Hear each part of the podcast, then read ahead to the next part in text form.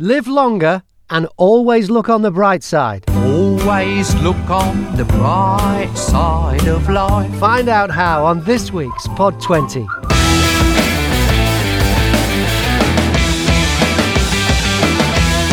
Also on the show, Gaby Roslin talks about being shy. Father and son, Trevor and Ryan Mangan from Two Decorators and a Microphone, will tell us what they said on their podcast that almost resulted in legal action.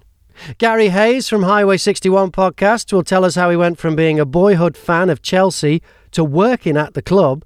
The sports stars Tom Fordyce met that ended up featuring in his podcast, Death of a Sports Star. And my special guest pod stars are Dr. Roger and friends from the bright side of longevity. Welcome to Dr. Roger and Friends, the bright side of longevity, hosted by three P's in a podcast Doc Roger, Teresa, and Danielle. Thanks for joining us for coffee and conversation. Well, welcome to Doc Roger and Friends. Uh, I'm Doc Roger. And I'm Teresa. And I'm Danielle. Well, this is all about the bright side. You, you got it. Yeah, the bright side of longevity. And this is for, you know, all ages. Is a, the only requirement really is that you have a pulse and that you want to get the most out of this amazing journey of your life. We want to give you practical information and help inspire you to, you know, to keep growing and build resilience so that as life throws you curveballs, as it will, that you'll be able to just hit them out of the park.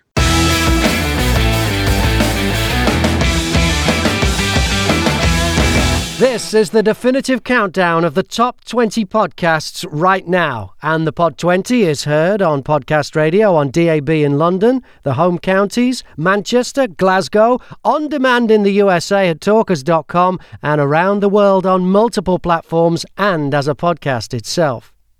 Into the chart now, and at number 20, Case File True Crime. Fact is scarier than fiction.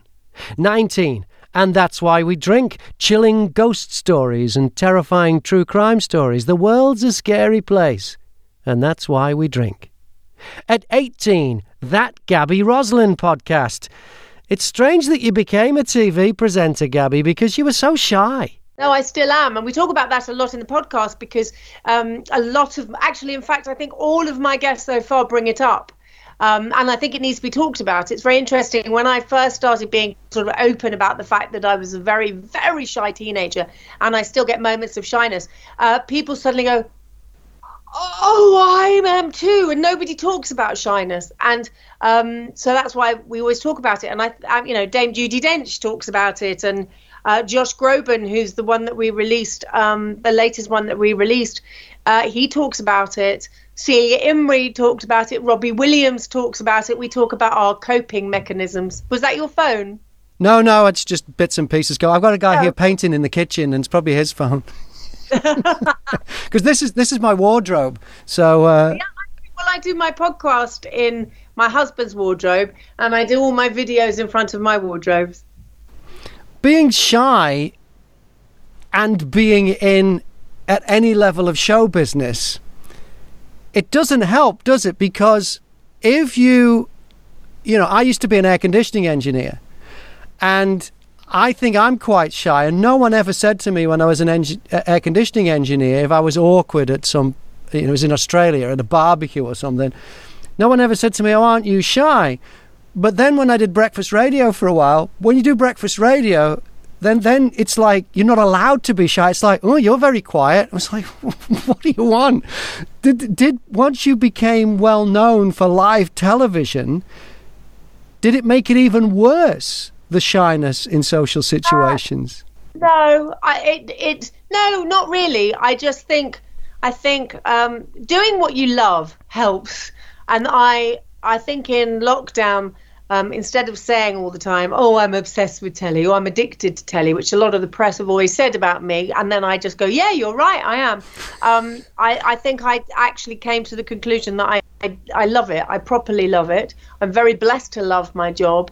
Um, uh, there, there are not many people that can say that, so I know how lucky I am. I really do. Uh, so I think because I love what I do, that helps. And so if I go to an event, I am there talking about what I love to do. Um, but if I go to a house party, I go to pieces. I can't go to a house party. I'm not. I'm no good at them. We had to go uh, to to people's parties. My husband, um, who's out there, that's why I'm pointing over there. Uh, my husband always says, "But how can you stand in front of millions of people or go to the Albert Hall and stand there and do an event?" and yet you you can't go to a party it's different i just i'm just the you know the it's not all the time now as 15 year old it was i couldn't. I went to a party and i literally couldn't speak. So at least i speak now. Because you did have a time you, you mentioned the albert hall there. You went to the albert hall and suddenly had to host something and like i think it was a couple of nights before you really couldn't go to a, a social event. Yeah, yeah, yeah. That's completely, and I will uh, probably still be like that. I remember there was another event we went to, and I had to hold my husband's hand, and he said, "Oh, I'm going to the loo," and I went, "No, you're not. No, you're not. No, you're not." He said, "Well, I need to." I went right, and I went with him. So I just there are moments where that 15 year old shyness goes brr, and and then I can't do it. But I but because I love my job, it's never been a case of being too shy. I mean, there are certain things I wouldn't do on television, and that doesn't come down to shyness. That just comes down to I won't do them. so um, I wouldn't do I'm a celebrity, but I watch it. Um, I wouldn't do Strictly Come Dancing, and I love it. Uh, and that strictly actually does come down to shyness. I'm just too self conscious and too shy to do that. But otherwise, uh, with the work that I do, when I'm hosting, when I'm presenting, when I'm broadcasting on the radio, when I'm doing the podcast, that's I'm I'm in my first love, my love zone. I don't know, whatever you want to call it. Well, it's lovely to have you on the podcast this week, Gaby Roslin, and that Gaby Roslin podcast is at number 18. Gaby will be back next week to talk about how she knew she wanted to be a TV presenter from the age of three. Number 17 on the Pod 20 this week is Anatomy of Murder. A murder case has many layers the victim, the crime, and the investigation. To truly understand it, you need to dissect each piece of a tragic puzzle. Anatomy of Murder, 17. Number 16, The Ezra Klein Show, winner of the 2020 Webby and People's Voice Awards for Best Interview Podcast. Let's check in with my guest podstars this week. It's the hosts of The Bright Side of Longevity with Dr. Roger and friends. Life coach Teresa Beshwaite, Danielle Pai, the spiritual guru, and the preventative medicine physician, Dr. Roger Landry. How do you know each other? Well, I guess I'll start. Uh, uh, we, uh, we, my brother and I had formed a company uh, called Masterpiece Living, which was to partner with senior living communities to help people age in a better way. And uh, we met Teresa shortly after forming that because she was working in one of those communities. Remember Teresa? And, uh, we were actually vying to become the consultant provider for that the system of senior living communities that she worked with, and she was on the the uh, the committee that was to select. And um, luckily for us, she was on that committee because uh, she uh, the committee selected us, and then we began working together. And then she jumped ship to our company from their company. Luckily, we did that. And um, Teresa, I think you uh, brought in Danielle. I'll let you tell. I did. I did find Danielle thanks to a mutual friend um, looking for a great writer, and Danielle came highly recommended, and she's been in our on our team ever since. And the podcast idea came much later, but we've been working together for a number of years. Yeah. I think yeah. it's uh, for us, Teresa, it was it's probably been like 15 years almost. I think so. Yeah, I'm I'm 10 years because I, I like to joke that I came to the company through the back door because I would get these little projects from different from the sales and the ops and after like about a couple years had gone by they're like all of a sudden they're like oh well i guess she's not going anywhere we might as well make her part of the team so i just i just was there long enough where they just assumed i should always be there and maybe, it was maybe it had something to do with your skills too. a little bit. So but, when you when you got together, was that for the podcast, or were you working on something else through Roger's company at the time? Danielle, we, Roger and I were working on. Um, he wrote the book "Live Long, Die Short: A Guide to Healthy Longevity," and um, so anyway, we I started working with him because he was traveling all over promoting the book. So I was kind of managing the campaign, and that's kind of I think where we started working together uh, more closely in 2014 and on. So you were all working together in various capacities, but in the same area in this field of of working senior care, that kind of thing. Yeah, more like uh, more like uh, longevity and successful aging type of thing. We were in the mostly our partners were people who were living independently in, in, within a, a, retirement community. So they were healthy and for the most part well. There were of course uh, some that were not and they, these communities had the capacity to handle them, you know, move into assisted living or to uh, skilled nursing, but for the most part they were independent. So what what we were all doing together, and this is way before the podcast, is working in, within this company to build content, write content, film content, and to to help people age in a better way. Great. So then the podcast then just became another vehicle to get the message out and, and, and help the community get together and share things that you'd discovered. Whose, whose idea was it, guys? I've forgotten. Whose idea was it? Does anybody remember? Somebody claim it. I don't know. It I, was Roger's idea. And Roger, maybe it would be helpful. Can you talk a little bit about the MacArthur Foundation and the components of aging? Because I think that would kind of set the stage for what we do because it's it's a little different than than what most people offer uh, senior living communities. Okay, I'll so be happy. You're the host, and I'm asking the question. I'm sorry. No, that's, that's you're allowed. Hey, this is a this is a discussion. We can just chip in with whatever whatever we think will help get the word out about the podcast. Because podcast radio's sole goal is to help with discovery of podcasts. Because that's the hardest thing. Because there are millions of podcasts out there, and there are oh. Millions of people who would enjoy them. It's just bringing the two together. So anything we can do to help people discover this podcast, let's just do it. It doesn't matter who's hosting it, Danielle. Don't worry about that. well, it's probably a good idea to talk about our pedigree because what brought a, uh, a physician military guy, uh, an almond farmer skydiver. That's going way back. And a spiritual guru, uh, you know, uh, coach writer from Florida, and uh, and Teresa lives in California, and I live in Massachusetts, so we couldn't be any further apart. You know? so, so, what did? Well, uh, the story goes, my brother. Uh, was the CFO of the MacArthur Foundation when they did a 10 year long study on aging. Why did some people age in a better way and others didn't?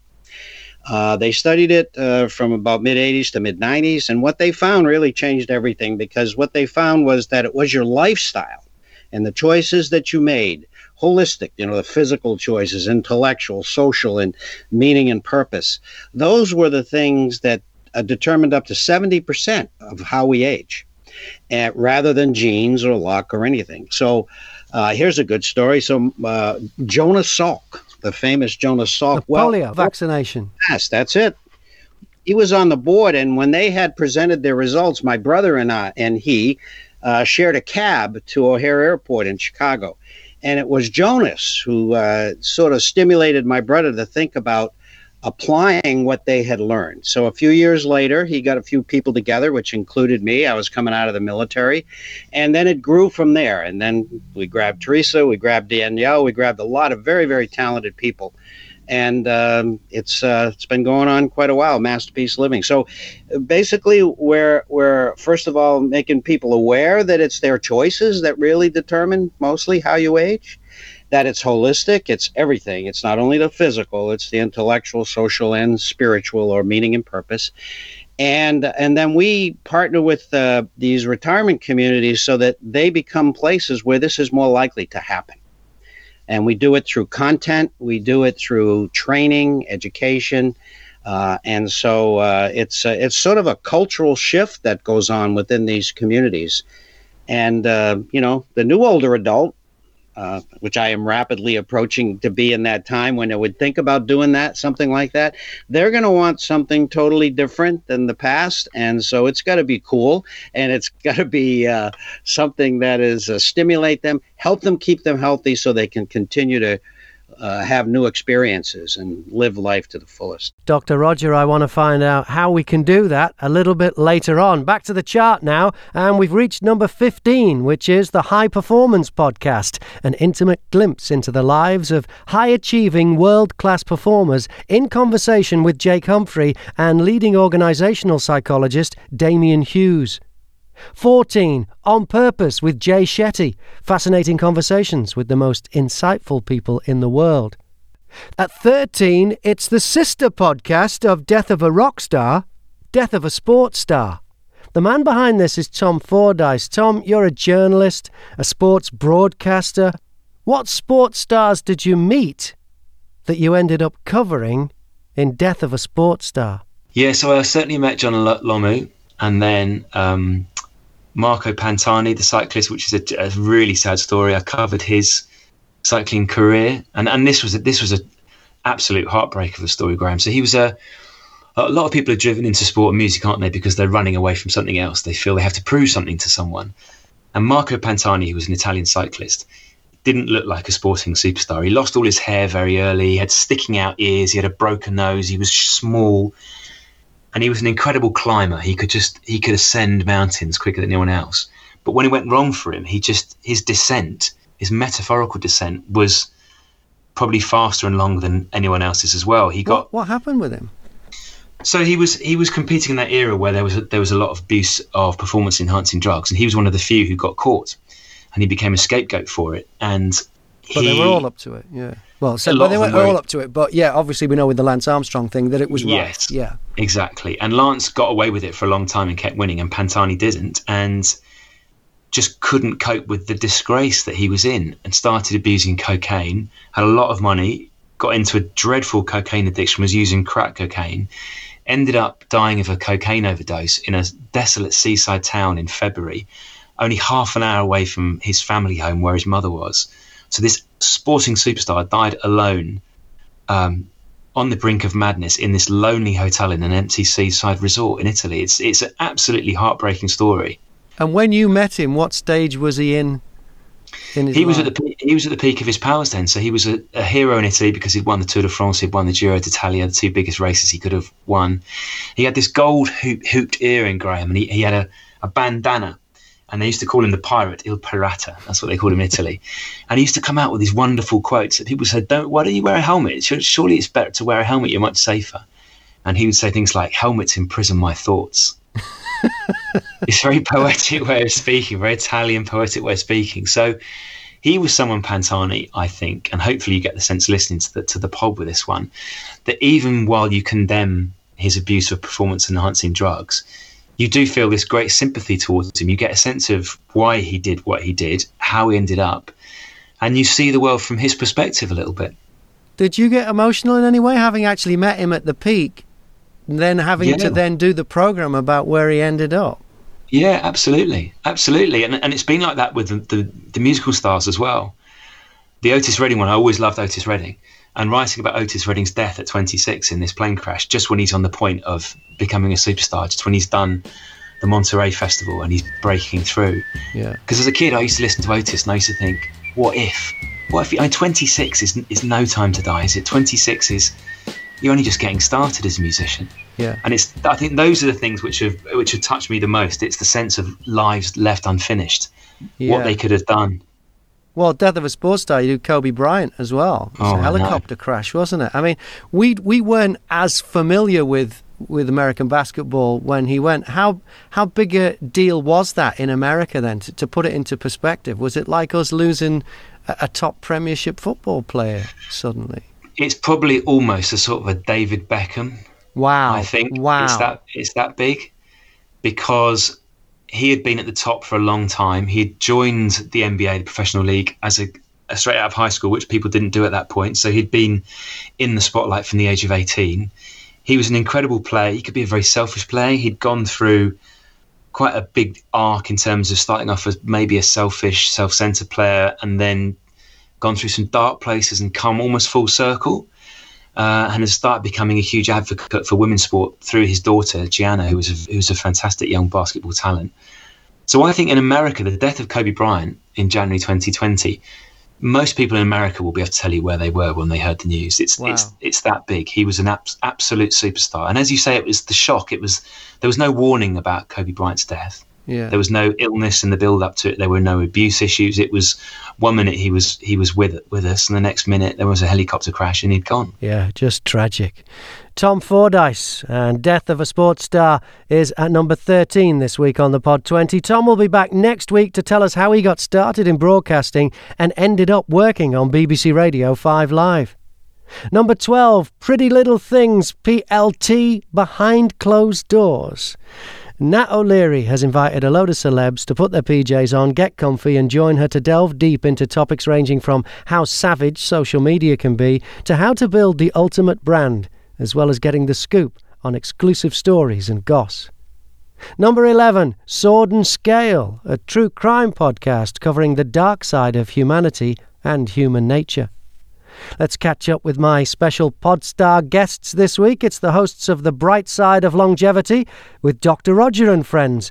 What are the three things we can do to make sure we live a longer, more fulfilling life? Teresa, you take that one. I would love to take. So I'd say if if I could give you just one, Graham. Okay, sure. It would be, yeah. Let's boil that down. Believe that your future of aging is going to be a time of possibility and growth if there was one, I would give you that one because if the research is very clear that if we believe that it will be a time of decline and dependence, it indeed would be. It will be.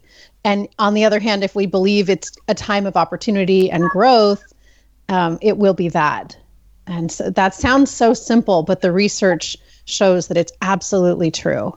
So, is it about planning? I know people who were approaching their 60s and I mean, it's many years ago, and they were telling me, oh, you know, when I retire, when I retire, when I retire, when I retire.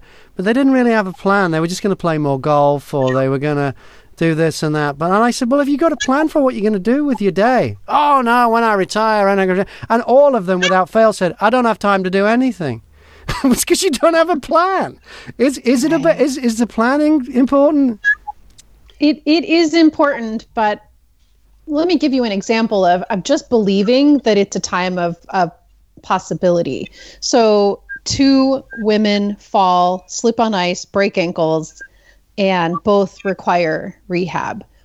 Um, one believes that it's the beginning of the end, that this is what comes with aging, and so she only puts half effort into rehab. She falls into depression, and it indeed is the beginning of the end for her. The other believes that it's just a, a curveball that life, as we know, throws at times. And she uses the, the downtime in rehab to study a new language and plan a trip overseas. And then she works toward her goal, right? Because she doesn't believe it's the beginning of the end. She believes that life throws curveballs. And the degree to which, you know, we are living these this lifestyle that Dr. Roger um, recommends, then we're going to weather that storm and come out the other end really beautifully. Thanks for that, Teresa. And coming up, I'll talk to Dr. Roger about how the brain can rewire itself and how we can use that to our advantage. At number 10, Two Decorators and a Microphone, the podcast from the father and son team of painters and decorators Trevor and Ryan Mangan. Tell me about the podcast that got you into trouble. We have been threatened to, to be, be taken to court. Yeah. So that's over that's, what? Oh yeah, slander and libel, wasn't it? Or slander, like yeah. Well, obviously, don't tell me what you said, but what what was the, the gist of it? I'll tell you, and we'll get your independent opinion, Graham, which will be okay. very. no, yeah, I'm going to be very tactful. there, was, there was a certain certain um certain someone certain a certain person uh, awarded a prize. Uh, he, they spray and be very careful now. Oh yeah, is that what you're talking? You, you were about something different about something Who else was taking us to court? No, no, no. I remember now. I just misremembered. Okay. Carry on. So, there was there was a person that was giving away a prize, uh, uh, a spraying prize. Uh, the person that won the spraying prize uh, was then found out that they didn't spray, so he, they took the prize off of the person because they wanted the person that did win the prize to be a sprayer. That sounds fair enough. No, no, no. Well, well, the thing we had was it was a comment on this Facebook, uh, Instagram post, and we'll, I'll draw a, a winner out of the comments. Right. Drew announced this winner and then said, "Oh no, because they don't spray, they're not allowed." Ah, so the prize wasn't for spraying. I get you. It was it was a ra- it was supposed to be a random draw. We didn't, like, we didn't say that. Yeah, what we done was we spoke to some contacts that we have. We had her on our podcast and said, right, we're running a competition. It's to do with people on this podcast, but because we're the hosts, we can't enter. And the prize is a spray machine. So we turned her into a sprayer on our podcast. Yeah, we got a spray. We, yeah, we, we, yeah, we so, went out and got her so a spray she- machine. yeah, oh, you so- saved the day. So she, so she might not have got uh, the spray gun, which was the prize, but she got a full spray machine, so she can now call herself a sprayer. And Right. someone tried to take you for uh, for that. Um, wow. Well, we got a little bit carried away. I got it. Just one of them. I was told that I should uh, be careful what I said and take the podcast down. And of course, Graham Mack training that just the podcast they tried to ban. That had to be a time. Well, I'm glad you learned something in the three months you were there. Perfect. Yeah, the podcast they tried to ban, of course, and that was it. That was one of our. That's probably one of our best podcasts, isn't it? Yeah. So um, that was a title. Then, yeah, just got messages. I said, well, maybe you, don't worry about what we're saying about your uh, competition. Maybe you should stop running dodgy competition. Brilliant. So it's Trevor Ryan, Trevor Mangan and Ryan Mangan, and it is two decorators and a microphone, and you get it wherever you get good podcasts, and also where you get dodgy ones as well. we're, we're everywhere. Can you Hopefully. just explain for a second? Because that was supposed to be a reference to something, wasn't it? There, ah, it was on the it, Chris Moyles on Radio X the other day on last Friday played the the Oh, song. Yeah, can you tell? Can you tell us the song though? Actually, I might have it on it. Oh no, can you just tell us? Right, because I recorded it. I was going to. I was going to WhatsApp you it. It No, was on there Just tell us now, please. in the in the eighties. There was No. What's the name of the song? uh, I don't need to hear a story about you were at a club in the eighties with a pint of special brew, and you heard this brew, song come on the radio, and this song then they stuck don't play you. radios in the club. Not even in the eighties. There was a Oh, sorry, back in the good old days. uh, there was a record called Two Turntables and a Microphone. There we go. and that's where that come from. It was from that, and yeah, it was funny that it was on the radio the other day, and I was going to send it to you. Maybe I should have done. Yeah, maybe. Yeah, so that's that's where the um that's where the, the name come from. The simple Two question. decorators and one microphone. Uh, no, two decorators and a microphone. That's it. But um, We're, we're very much like, just like that. We're a, a podcast of simple questions and complicated answers. cheers, Graham. Thank you. Turntables and the mic. Two decorators and a microphone will be back next week to talk about paper in their house with wallpaper that was meant for McDonald's. Number nine this week is The Daily Show with Trevor Noah, Ears edition, and at number eight, it's The Joe Rogan Experience. Let's catch up with my special guest pod stars this week. It's the hosts of the Bright Side of Longevity podcast with Dr. Roger and friends. Lately, we've heard that to fight off dementia, you should keep your brain active with puzzles. Are they important? I hope the puzzles are. I just finished a 2,000 piecer. I thought I would go crazy. Uh, it is. It definitely is because the, uh, you know, there's so much new research that just keeps coming and coming, and it's all positive, and that's hence the bright side of longevity. That's why we talk about it that like that. Yeah. Uh, the brain is not what I just learned in medical school back in the 70s. That and I learned then it was an organ. It grew to be its best, and then for most of your life you were just losing neurons and losing capability. You know, hitting your head, getting older. You know, being in a low oxygen environment, whatever, uh, and it was all loss. Well, now we know that the brain has a characteristic called neuroplasticity. And this is the lifelong ability of the brain to rewire itself in response to an injury or to sickness or to what we want it to do. So, hence, when you're a half full person and you're positive uh, and you have expectations that are that are positive. That you know, I I know I can do this. Uh, that this stimulates the brain to grow these new connections, and uh, they grow more rapidly when you learn new things at any age. Any age, the lifelong ability to grow new brain tissue. In fact, now we can see it on brain scans. So, Graham, you're a talented guy, you play music and everything, but you probably don't know Chinese, right? No, I don't well, know Chinese. so you start to learn Mandarin, you know, and uh, we take a brain scan before you do that. You start learning it. We take a brain scan in three months, and your brain's going to start to be bigger and thicker in the language area because of these new connections. Now we can see it with brain scans, and that's what's going on. So that so you, you know, Teresa talked about expectations. Remember Henry Ford's uh, uh, quote there: "If you think you can do something, or you think you cannot do something, you're probably right." You know? So that's what we're talking about here. So absolutely keep learning new things for the brain like danielle that's all she does is new things. New things new things new things yeah but you know what? There's there's the caveat to that is people say crossword puzzle so it's not retrieving stuff that you already know. Like a crossword puzzle you're retrieving something you've learned. It has to be or it's not playing a song that you can play in your sleep it has to hurt. I mean, right. you know, this is why I play right. the piano terribly. And every time I screw up, I'm like, Roger says I'm getting smarter. I'm going to keep doing this. so, um, yes. So it's just, it, it has to, you know, make you think because once you've learned something completely, it has to be challenging. So you have to move on to something else. So yes, growth. Right. There's a sweet spot, right? It has to hurt. Yes, but there's kind of a, a sweet spot of a little bit uncomfortable, but not so uncomfortable that you just want to throw your hands in the air and say, forget yeah. it. Yeah. yeah. We'll tell you a story. Uh, Ellen Langer is a, is a psychologist at Harvard.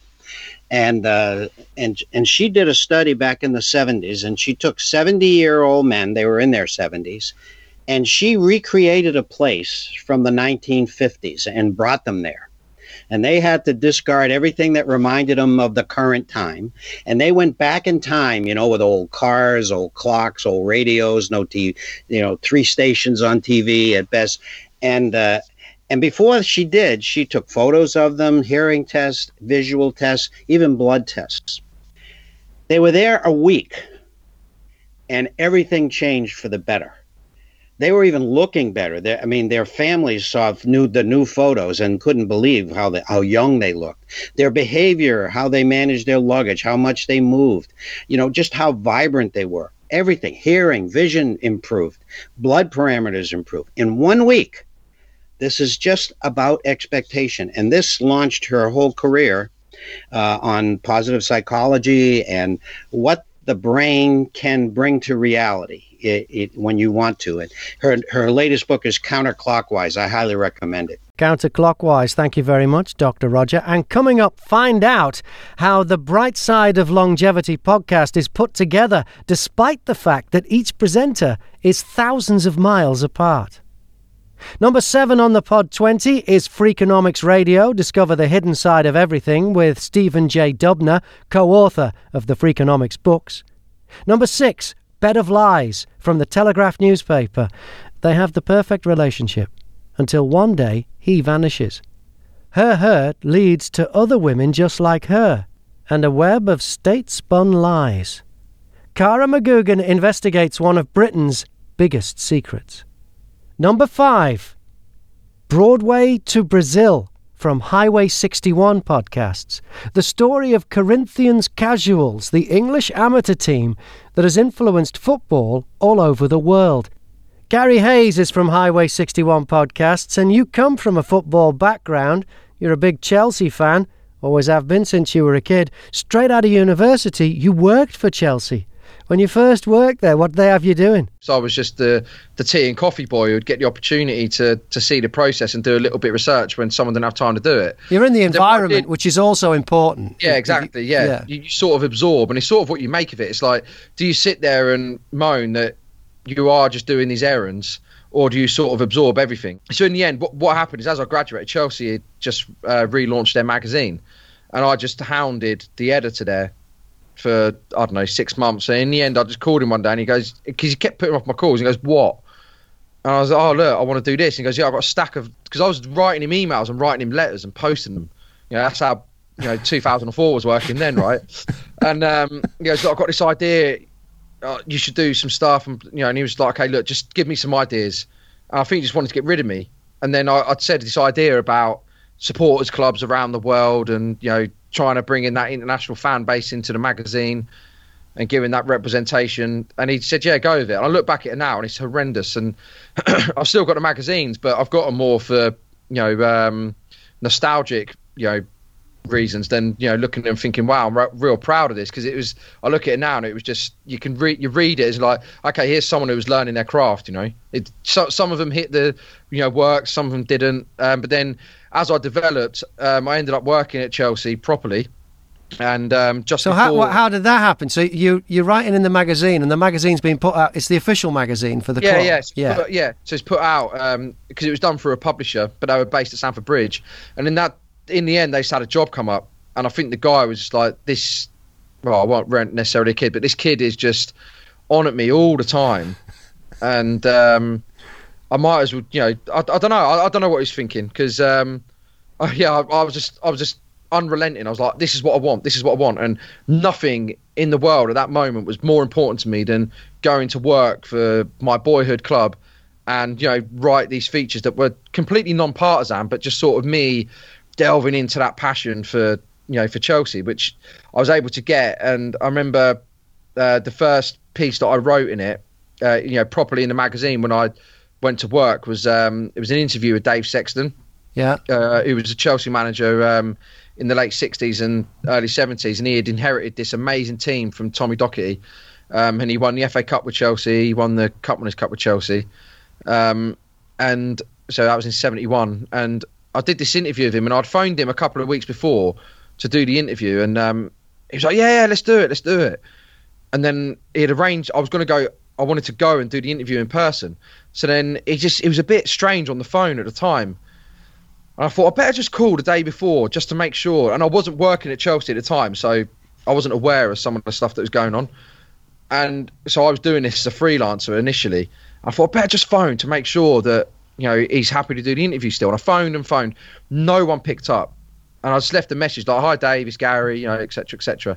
And then two weeks later, you know, and I forgot about it. So I thought, I'm not going to hound him. If he's not going to call me back, he doesn't want to do it. And then two weeks later, I got this call, and um, it's from a woman called Lara who was his wife, and she was like, "You've left messages about this interview. What interview?" I said, "Oh, I spoke to Dave," and she was like, "You do you do realise Dave's you know really sick? He's got Alzheimer's."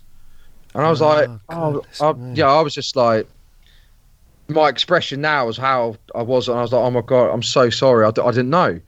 And she goes, "No, look, it's fine. But what what did you talk about?" And I told her, told her, and she goes, "Okay, if you don't mind me listening in on the call, then you can do it. But if he's struggling, I'm going to end the call and I'll tell you to stop. And I was like, fine. Yeah. So we just the, the whole idea is I, I propose this idea of like when flower power met player power, you know, and about how Sexton had this, he had to go head to head with like Alan Hudson and Peter Osgood, and in the end had to dismantle that team that had won so much for Chelsea. Um, and I did this interview with him, and at the end of it, after about 20 minutes, he got off the phone and she was like in tears on the phone because she was like, I haven't heard him talk like this for years. Ah, oh, so it was yeah. great for both of them. Yeah, yeah, and because she, she, said he doesn't even realise that he's just been visiting his kids in America because that's where they'd been. Right. And it was just so sad. And you know, again, you know, there's no, I, it's not an excuse, but I felt really, you know, insensitive to it, and I just, and I was young, where I was like, I just didn't realise talking to someone with Alzheimer's and what it does to the family and that. And I just felt really, and th- that was another thing that made me, you know, th- there's people that do important stories, but that was another thing that just sort of turned me off against journalism because I was like, I'm not in it for that. Yeah. I'm not in it to sort of tell people. So did you, did you did you mention did you mention that in the article or did you keep it out? No, no, no, kept it out. Yeah, kept right. it out because um, they, they were a very private family. You yeah, know, they they wanted to keep it private, and yeah, so like I, it was just doing that, that I felt like I was stepping into a private situation a bit too much. Yeah. And that just made me realise that, like, you know, th- there's times you've got to do that, but for what I wanted to do, I was like, that's that wasn't what I felt comfortable doing. Now, some people might say, "Yeah, but that is journalism. That's what you do." But for me, I just felt like it no, was. I know exactly what you mean. Personal life too much. For a couple of years, I presented the breakfast show at BBC Wiltshire, and it was an all speech show, so it was a news show. And I'd only ever been like a music breakfast DJ jockey, disc jockey, you know. He, tell a fart joke and then play Nickelback, you know, and, and all of a sudden, you know, you were getting like really serious stories across, and some of them were really interesting. You know, getting to find out, you know, who's on the council and all the politics and who hates each other and all that. That was good fun. In fact, there was one time I had. I had a Labour guy and a, and a Conservative guy, and I knew they hated each other. And I just kept getting the Labour guy, guy to talk because I knew it would wind up the Conservative, and uh, he started heavy breathing when he when he got really upset. So I was turned his mic up all the way, so it sounded like he was getting even more. But the thing that and I didn't mind all that. That was that was really interesting. But the one I couldn't stand, and in the end I told them I'm not doing it anymore, is when they bring people into the studio where something tragic has happened to them. Yeah. And you have to talk to them and, and say, you know, well, how did you feel and all that. And it's just, yeah. I used to call it tragedy porn. And I would say, yeah. I'm not doing any more tragedy porn. There's not, there's nothing in it for the listener. There's absolutely nothing in it because you know, yeah, they can feel sorry for this lady, but they can't help her just by Yeah. listening, you know, Yeah. unless it's unless it leads to. And it was just, and they did it so much, and in the end, I, so I get exactly what you mean. Journalism, actually, over recent years, I'd say over about the the last five years, there has been less of it, particularly on television. But I think it still goes on. But I know what you mean about. and yeah. and I just felt so dirty doing that, and I just and that's what I'm saying. I'm not suggesting that all journalism is that, but it was sort of like this reality check for me of like, do you want to do that? And I'm not saying that you oh, it's not an important story or you only have to write light fluffy stuff. You know, I'm not. No, I want to get to the heart of something, but Dave Sexton's Alzheimer's wasn't the story. Mm. You know. So that's why I wasn't mentioned there. But then I yeah, the, the story is about the Chelsea of that day, and the Yeah, blue is the exactly. colour Yeah, song, and all that going on. Yeah, Yeah, Yeah. getting him to talk about that was great, and obviously for someone who'd been brought up on that era of Chelsea it was just amazing. I remember it was about a year later um, that I met his grandson and his son-in-law, um, and because they came to they, were- they were coming to a game, and um, they had arranged tickets. I think I think the editor of the magazine had arranged tickets for him, um, but the, the deal was that we could take pictures of them. Just the you know Dave Sexton wasn't there, obviously. It was just the, the grandson and his dad. Um, and we are like, oh, we'll just take some pictures of you in the stadium so we can put it in there to say that you'd come along. And I remember when that happened, I was like, no, no, I want to do it. I was like, I want to do it. I was like, because I want to tell that kid, that grandkid, like who his granddad was. I know obviously the parents will tell him, but when I met him, he was like 10 years old, and I went, do you realise who your granddad is? I was like, that guy for me.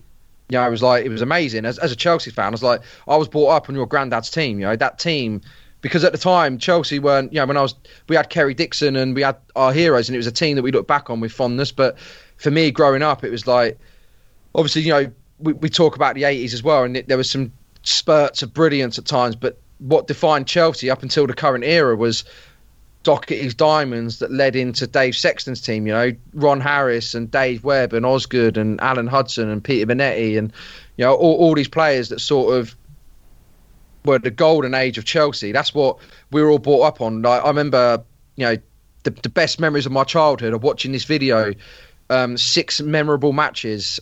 Uh, it's a BBC video on, you know, constant repeat of my brothers.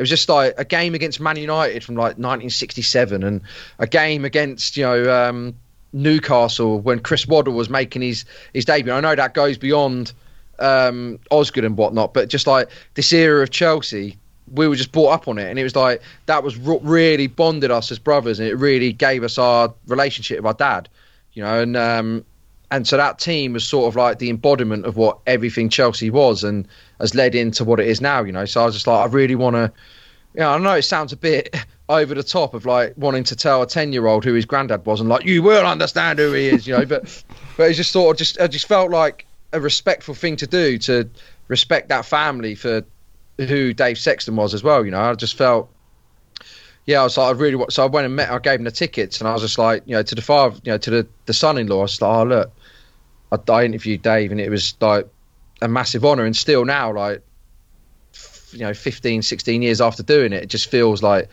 a high point in your in your career. You know, just like being able to do it. And I know I, I don't know. I, I just get I romanticize about it a lot, but just doing stuff like that just means like to me, just means so much. You know, I just like I just loved Chelsea that much. That I was like doing that and talking to Dave Sexton and being on a level with him. You know, and then I remember like I went and um, I went interviewed uh, Richard Attenborough when he became um, the honorary life president of Chelsea. And he, he took me over to his house in Richmond, and I was only meant to be there for half an hour, and I was in, I was there for like three and a half, four hours because he was like the night the nicest guy I've ever met. He was just absolutely just like this amazing person, and we were just and I had um, read his book because we we went there to promote his book, but also promote the fact that he had become um, the honorary life president of Chelsea, and um, the head of communications at Chelsea at the time just said, "Oh look." we've done all the stuff about him being, you know, a Chelsea fan and bringing Raquel Welch to games and stuff, and Steve McQueen. What other angles are there? And I was like, well, let's, because I'm a massive film fan. Goes, let's talk about him as a film director and stuff. You know, I was like, let's do that, and we'll say, you know, this is the other side of Richard Attenborough. He's this Chelsea hero to fans. You know, in terms of like, he's seen as this fan that helped bring this glamour of, you know, where he helped ignite the glamour of the King's Road in Chelsea um, I said, so let's do that. And I interviewed him about his book, and then um, he uh, he was just this ultimate gent. And you know what? This wasn't pre-planned, but where I'm sat, I've got his book right in front of me. Yeah. Uh, here, look. So this is the book I was interviewing about, and then um, he signed. I got him to. I said, "Oh, can you sign it for me?" So look, this was the 21st of November, 2008. Look at that. It says, um, uh, "All best wishes, Gary."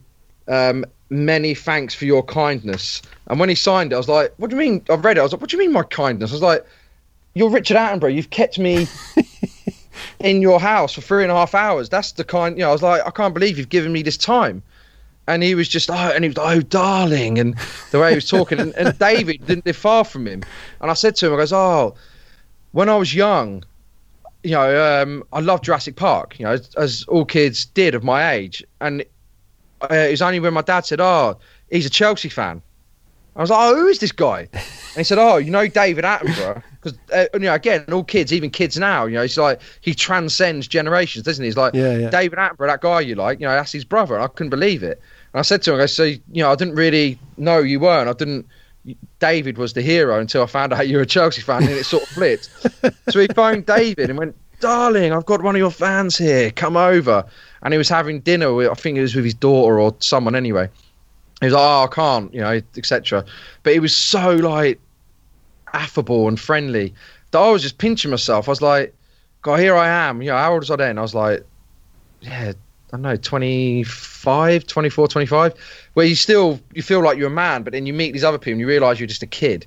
Yeah. You know, and I was just like, it was an incredible experience. Yeah. So that was working at Chelsea. I just went there and I just started, and that's what I mean about being a football writer, where I know I wasn't reporting, I wasn't a journalist, I wasn't recording, uh, reporting hard news. I just wanted to sort of fuel this, um, yeah, just fuel this idea of trying to do things in a little bit of a different way. And sometimes it worked and sometimes it didn't. Well, it's all worked out now. You've got Highway 61 podcasts, and Broadway to Brazil is at number five this week on the Pod 20.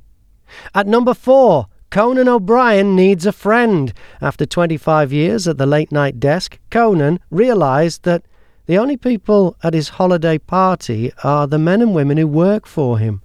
Over the years, and despite thousands of interviews, Conan has never made a real and lasting friendship with any of his celebrity guests. So he started a podcast to do just that. Number three, Happy Mum, Happy Baby. Giovanna Fletcher continues the conversation about motherhood she started in her best selling book of the same name. At number two, The Bright Side of Longevity with Dr. Roger and friends. Dr. Roger Landry is a preventative medicine physician.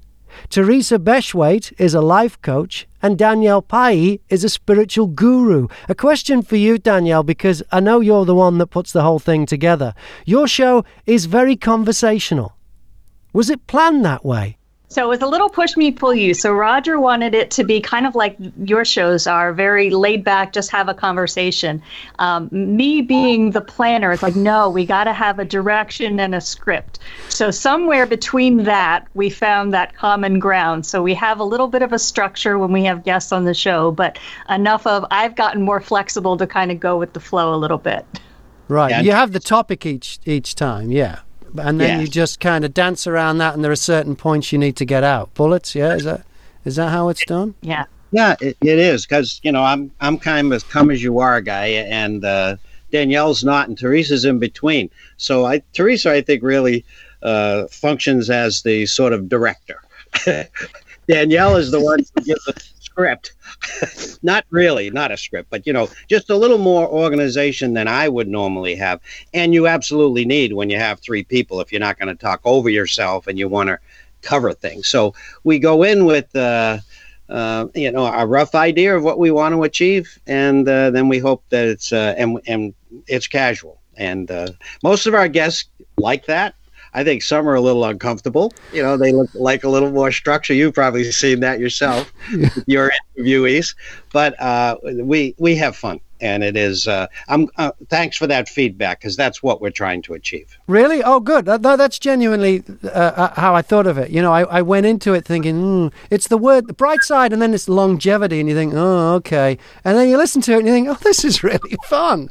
This is three people who like chatting about things. Three interesting people. So, have you?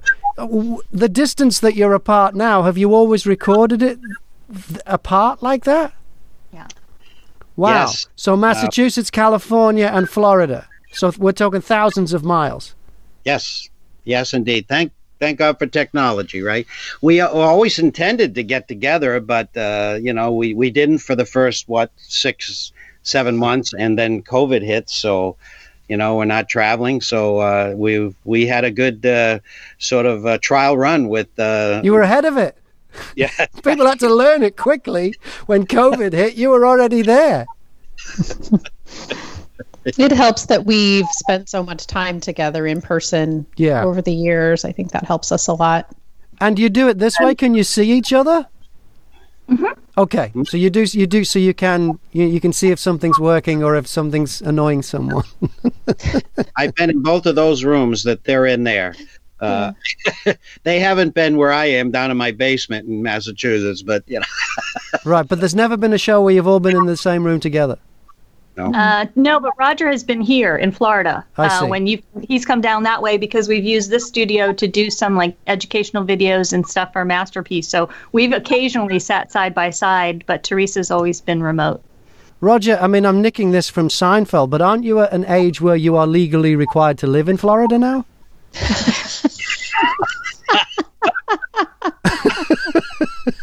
God's waiting room, Graham.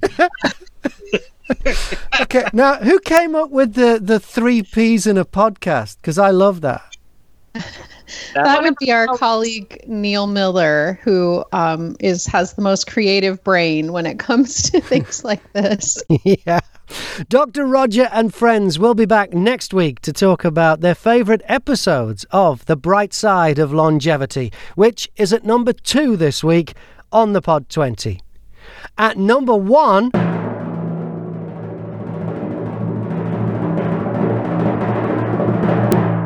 Hunting Ghislaine with John Sweeney, a podcast from LBC. It's at number one for the third week in a row. It's about Ghislaine Maxwell, the former partner of the paedophile Jeffrey Epstein.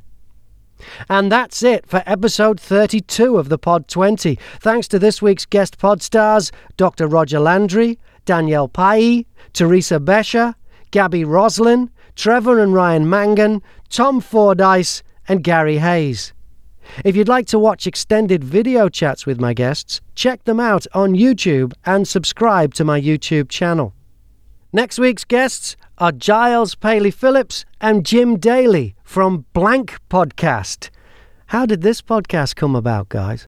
It's one of these things I think it's weird sometimes when you you start collaborating with people. It's kind of they often these things come out of nowhere and they happen very quickly. Now I think Jim does a, a very good podcast called FYP, which is to do with uh, Crystal Palace Football Club. We are both big fans of Crystal Palace. I mean, I'm an avid listener to Jim's other podcast. I'm not sure he listens to any of my other podcasts, but that's all right. you um, can plug them if you like. um, but yeah, so I'm an avid listener, and I think when I, I I'd wanted to do a podcast for for many many years, and I think I was having a bit of a I was having sort of downtime in writing, not finding it difficult to come up with ideas and a bit of a writer's block, I suppose.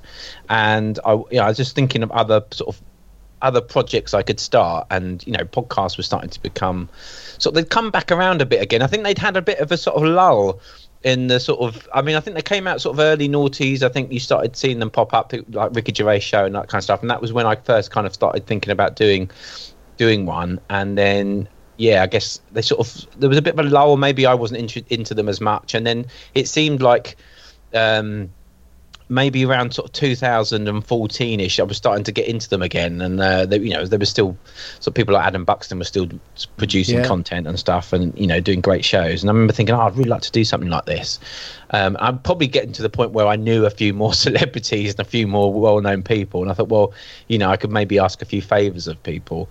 But I was listening to FYP, and I thought, oh, Jim, Jim's got a great energy. I think it would be really nice to to collaborate with Jim on something. I think Jim had asked me to possibly come on um, FYP or or I think you at the time Jim was you were thinking about doing a, another podcast and you'd mentioned to me about doing something. And so you know it just seemed like it was be you know it'd be a nice collaboration to work with Jim on it. And um, I, when I spoke to Jim about doing the podcast he uh, was saying that he was having a similar kind of uh, kind of block or blank as obviously the, the title of the podcast is around um, stand doing stand up and, and comedy, and and that was kind of I think well this is actually you know you and I could maybe we could talk to some some really successful people and see how they get through or if they have those same moments, and that's kind of how it how it started really. And so you you didn't know each other at all until that moment, until that first contact. Not only via Twitter, I yeah. guess, and a few probably a few DMs, you know. Um, and I just I'm a bit um, uh, what's the word? I'm a bit uh, gung ho sometimes, feet first. And um, I just said to Jim, I think I sent him a message saying, "Oh, I've got this idea for a podcast. Do you want to do it?" and that was kind of, yeah. well, I think Jim's like, oh, send me an email. Me, the first time you messaged me, I misread the email because I thought you said, "Do you want me to come on as a guest?" And I thought the idea for the pod sounded really good. I thought that'd be fun actually because we we we chatted a bit on Twitter, but I thought it'd be nice to meet Giles, chat to him about blank moments. Uh, yeah, that could be fun. So I said yes, and then I reread the email and thought, oh shit, he wants me to co-host it. oh, that's a very different question. um, but still thought, well, yeah, let's let's meet and let's see how it goes because it's a good idea. It's a really really good idea. So let's just see what happens. And then we met for a coffee in in central London. You come up to London because no, I was Brighton. working at when did we met in Brighton? I thought we met in.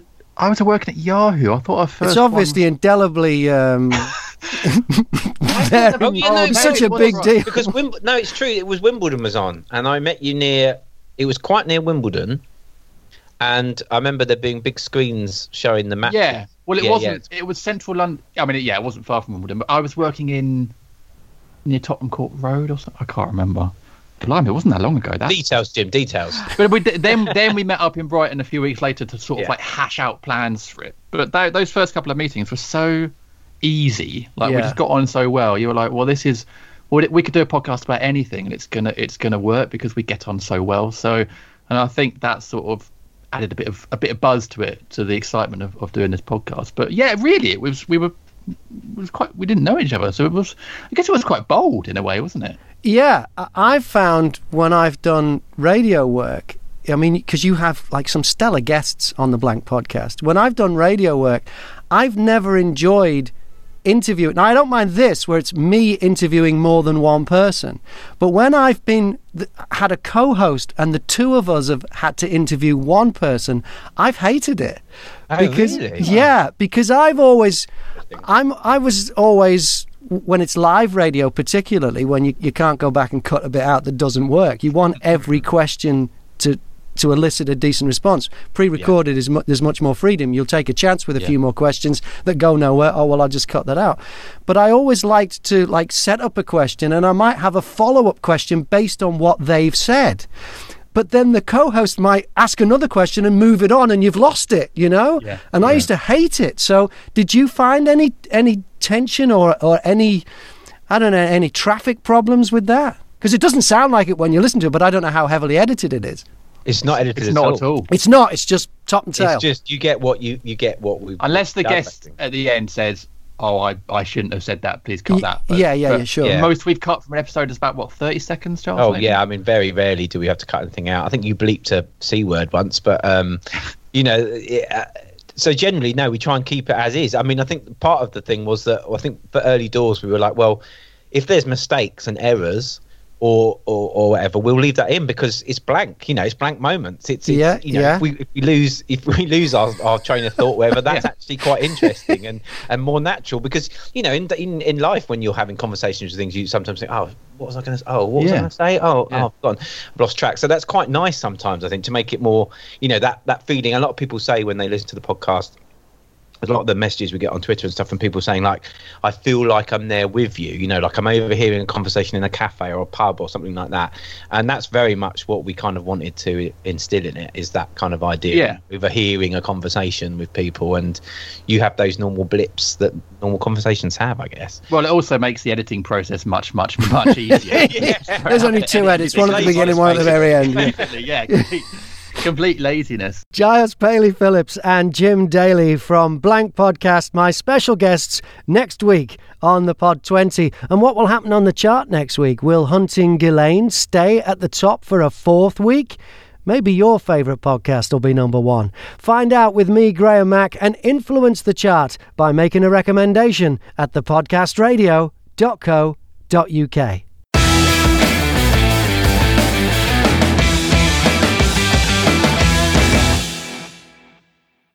On the morning of August 1st, 1966, shots ring out from the observation deck of the clock tower on the University of Texas campus. It marks the infamous beginning of the modern era of mass shootings in America. You're listening to Stop the Killing podcast. Join us as we take you behind the crime scene tape to explain global mass shootings and mass attacks. I'm Sarah Ferris, but more importantly, this is Katherine Schweit, the former head of the FBI's active shooter program. I spent five years as the FBI's top executive looking for answers to the mass shooting crisis. I've been at the shooting scenes, I've traced heroic acts of bravery, and I've sat silently and listened to the heart wrenching stories from survivors. Amongst this horror, there is hope. We all hold the key to stop the killing. You just need to know how to unlock the door. Download Stop the Killing and be part of the solution. Search Stop the Killing on Apple, Spotify, and all the usual suspects.